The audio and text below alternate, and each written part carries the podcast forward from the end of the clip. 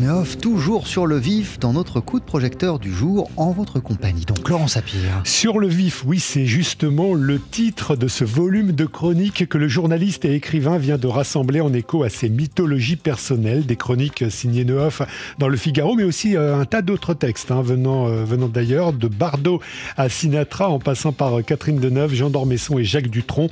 On a là toute une série de portraits en forme de savoir-vivre. Éric Neuhoff, qui positive donc. Ouais, ça nous change de son pamphlet au vitriol qu'il avait sorti l'an passé contre un certain cinéma français. C'était pas seulement, je crois, un livre sur le cinéma français, mais sur la société d'aujourd'hui, sur l'époque. Et tout ce qui s'est passé ensuite a prouvé qu'on était dans un moment un peu dramatique et emmerdant. L'épisode des Césars était grotesque, les nouvelles règles pour les Oscars sont complètement absurdes. Ce morcellement pour régir un domaine où devrait régner la liberté, la fantaisie et surtout le plaisir, ça va tuer toute l'imagination qui en France est quand même déjà très très formatée. Et d'ailleurs, je trouve que le milieu du cinéma m'a un peu trop écouté, c'était pas la peine de fermer les salles et de t'ingenter toutes les sorties. Mais je comprends que les gens n'aillent toujours pas voir des films français, étant donné ceux qui sortent depuis le déconfinement. Mais quand on dit du mal de certaines choses, il faut prouver qu'on en aime d'autres.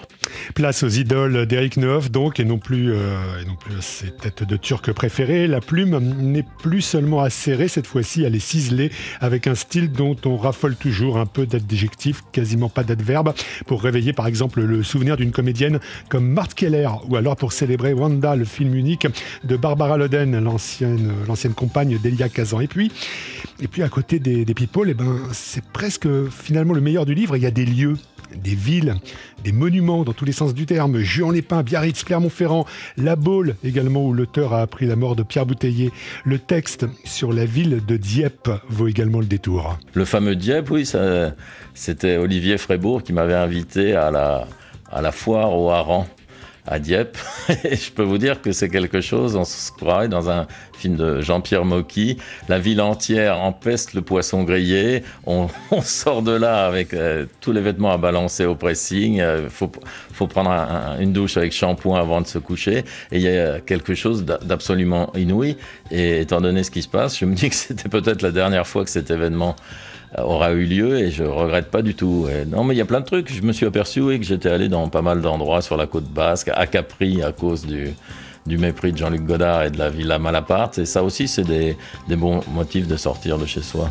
Drôlesse, mélancolie, érudition joyeuse, les derniers mots du livre sont consacrés à Françoise Sagan, à son enterrement, observe Neuhoff, aucun éditeur n'était présent, voilà le monde dans lequel on vit, conclut-il. Sur le vif, version Éric Neuhoff, le livre vient tout juste de sortir aux éditions du Rocher. Merci beaucoup Laurent Sapir. À tout à l'heure.